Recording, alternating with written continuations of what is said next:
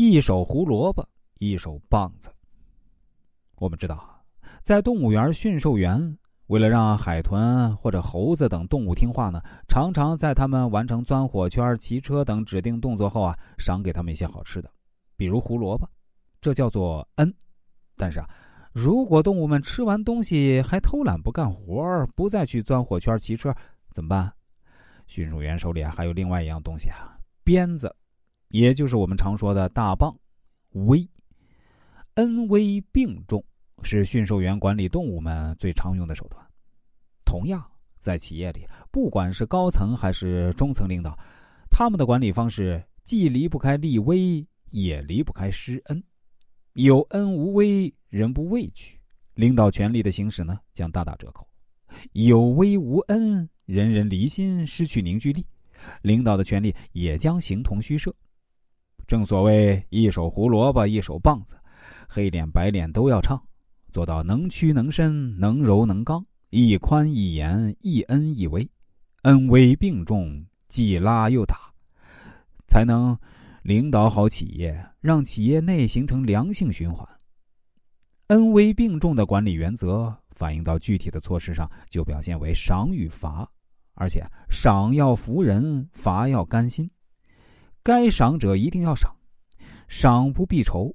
哪怕是讨厌的人，也要给予奖赏。奖赏以能力和贡献为标准，起到众人树立一个典范的效果。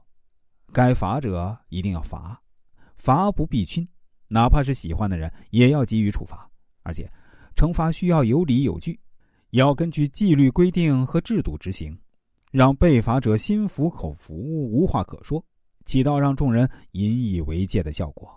切忌小题大做、无事生非、不明就里的乱法。举个例子啊，李梅是一家图书发行公司的领导人，在公司面临破产的关头，李梅接手了这个公司。为了应对激烈的市场竞争，让企业起死回生，李梅制定了一系列制度。他要求编辑部门，只要交稿日期确定了，就必须在这个日期内完成任务额。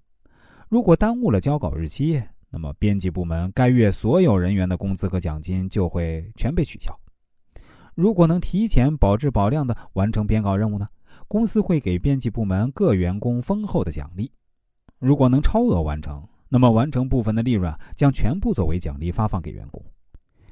这个规定刚出炉就遭到了很多人的反对，但是李梅说一不二，认为有奖有罚的制度才能让员工把公司当成自己的事业来拼搏。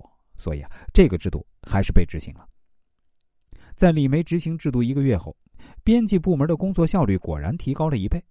最后不但按期完成了任务，而且还提前了很多天。编辑们一改过去拖拖拉拉的习惯，又利用这些天完成了另一批编稿任务。